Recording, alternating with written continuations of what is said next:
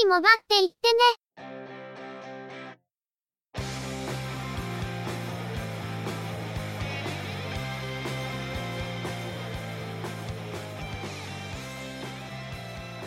通信業界、モバイル、IT に関するニュースや話題を取り上げ、中の人が意見を述べたり、製品レビューまがいのことをしたり、様々な体験について、ご紹介していくポッドキャストです。ゆくもばのおしゃべりはすべて、合成音声によってお送りしています。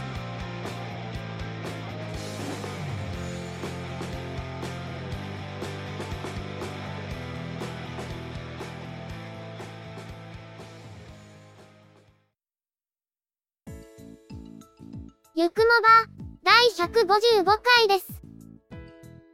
お届けいたしますのは、ネタを探してくるのが、中の人。そのネタをお話しするのは、佐藤ささらと、鈴木つづみです。この2週間弱、ネット界隈ではマストドンの話題で持ちきりといった感じです。マストドンとは何ぞや、という話は、IT メディアニュースの記事を見た方が早いと思いますので、ここでの説明は割愛しますが。中の人も、一応マストドンにアカウントを作成することにして、最初はピクシブが運営しているタウーにゆくもばのアカウントを作成しました。しかし、緊急メンテナンスでしばらくアクセスができない状況になったのと、クライアントアプリの動作確認をしたくて、ドワンゴが運営しているフレンズドットニコにもサブアカウントを作成。現在のところ、ゆくもばとしてはこの2つのアカウントで、中の人がポッドキャストについてはほとんど語らず、ツイッター以上にしょうもないことばかり倒ってます。現時点ではどのように推移するのか読めないので、様子見という意味からも、そのようになるのは仕方ないかもしれませんけど。しかし、黎明期のツイッターっぽいというか、昔のパソコン通信の BBS っぽい雰囲気があるわけですが、それにしては下ネタが多すぎますね。エロいイラストが貼られていなくても、えぐい表現が多かったりして、人目があるところでは開きにくい感じ。まあ、カオスということですね。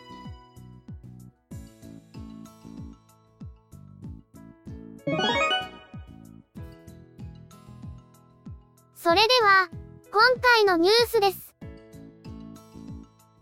富士通は、法人向けのパソコンやタブレットなど、6シリーズ6機種を、4月中旬より順次発売することを明らかにしました。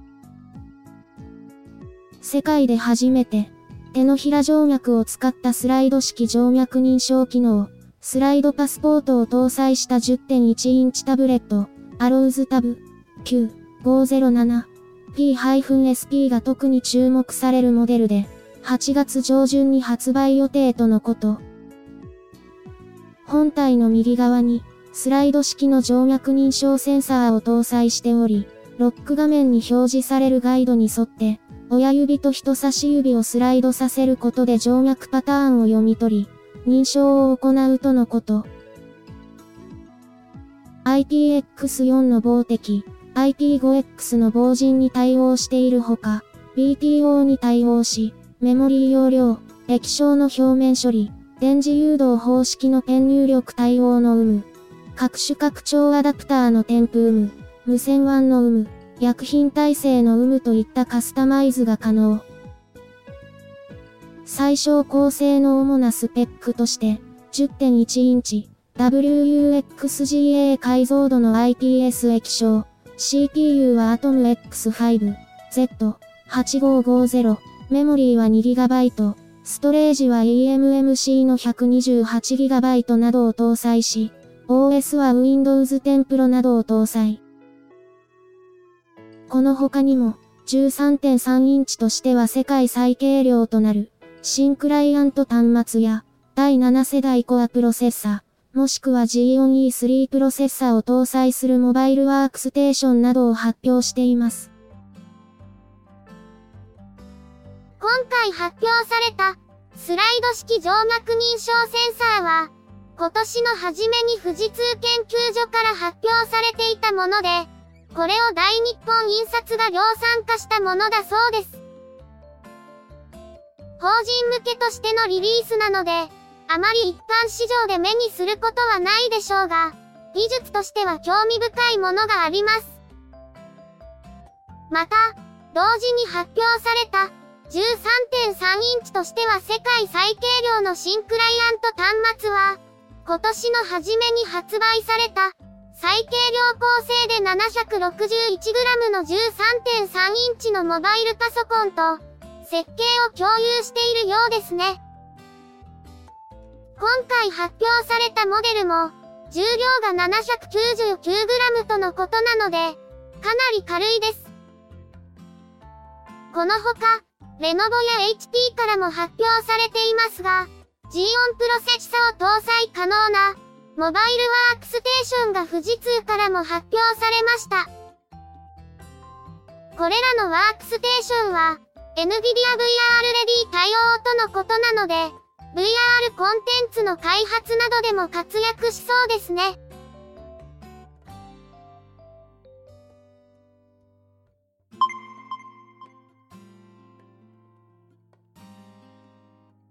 Yahoo は Yahoo Japan ID においてパスワードを使用しないログイン方法の提供を開始しました。現状では対象アプリから新規アカウントを発行する場合のみ設定が可能とのこと。今回提供が開始されたログイン方法では、携帯電話の SMS を利用して本人確認を行うとのことで、新規登録時は携帯電話番号を入力後、SMS で送信された確認コードを入力し、メールアドレスを登録。次回以降のログインは、携帯電話番号の入力と、その都度 SMS で届く確認コードの入力でログインできるそうです。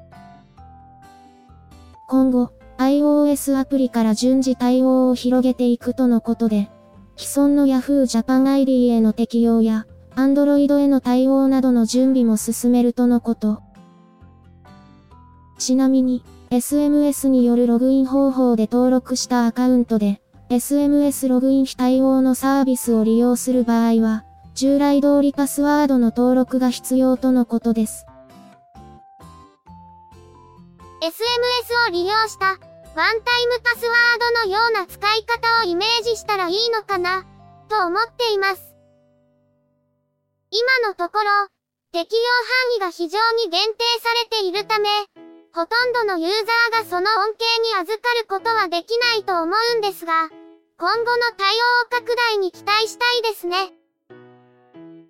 ただ、ウェブブラウザーでのログインで、SMS ログインが実用化されたら、外出先でパソコンからログインしようとして、携帯電話を忘れていてログインできない、ということは起こってしまいそうな気がするんですけど。先日、中の人が出先で iCloud にログインしようとしたら、iPhone を置き忘れてきて、ログインできなかった時の話をしてますか？それ、ほじくり返さなくていいから。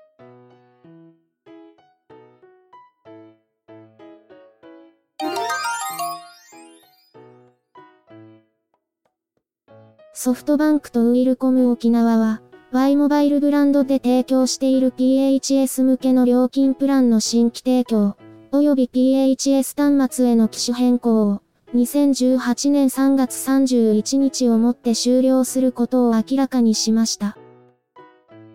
また、これに先立ち、2017年6月30日で、PHS 向けの分割支払いプラン、ダブルバリューセレクトの受付も停止するとのこと。現在契約しているユーザーは引き続き利用可能。また、テレメーター向けの PHS 料金プランは、2018年4月以降も新規契約の受付を継続するとのことです。ついにこの日が来た、という感じでしょうか。一部に強烈にディープなファンを抱えている PHS ですが、070番号の携帯電話への拡大や、PHS から携帯電話への MNP が解禁されてからは、一気にユーザーが減ったような感じもしています。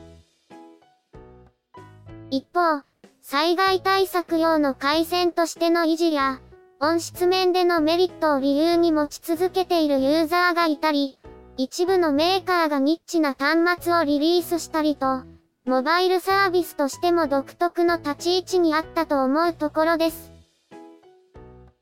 最近では PHS 契約者に対して、携帯電話に契約を巻き取ろうとして、優遇施策を打ち出しているという話が耳に入っていましたが、ついに新規契約と機種変更が停止することで、サービス巻き取りの最終段階へ向かおうとしています。当面は、法人向けのテレメーター用契約が残りますから、あと数年は PHS サービスの終了はないと思うんですが、カウントダウンは始まっているのかもしれませんね。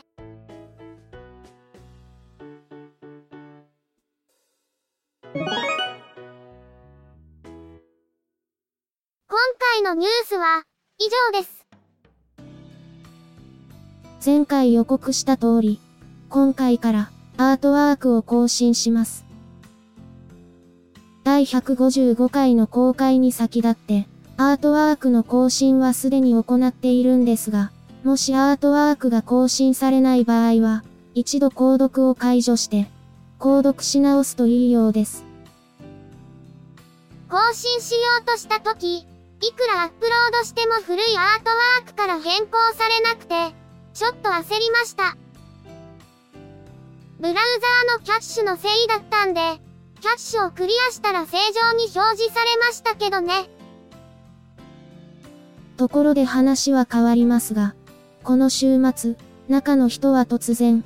これまで放置気味だったパソコンを一斉に立ち上げて、アップデートをかけたようですね。以前購入した中華パソコンとか、東芝の教育用ネットブックとか、ここ半年ほど、ほとんど電源も入れていませんでしたし。その二つは、スペック的な問題で、運用けど、富士通のタブレットをはじめ、他にもいくつか一斉にアップデートをかけてるよね。回線が遅かった時は、数台アップデートをかけようとすると、それだけで一晩以上かかったりすることもあったから、どうしてもめんどくさくて放置してたけど、光回線に変わって、そこの負担が軽くなったから思い切って実施したというのが一つ。あと、Linux マシンに転用するマシンを選ぶという目的もあったんだけど。まさか、マストドンのお一人様インスタンスでも構築する気なんでしょうか。構築するほどの知識もスキルも備わってないと思うけど、仮に、構築するとしても、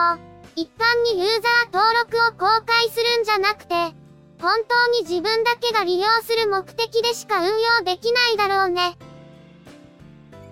負荷を考えると、自宅で構築するんだとかなりのハードウェア投資が必要ですし、クラウドに構築するとしても、月額料金の負担がかかってしまいますからね。それに、個人が運営するインスタンスには登録しないという、中の人のスタンスとも合致しなくなりますね。他の個人が運営するインスタンスには登録しないのに、一個人である中の人が構築するインスタンスに他の人の登録を求めるというのでは、道理に合わないですし。何にしても、構築を考える前に、まずは Linux サーバーの知識を増やさないといけないけど、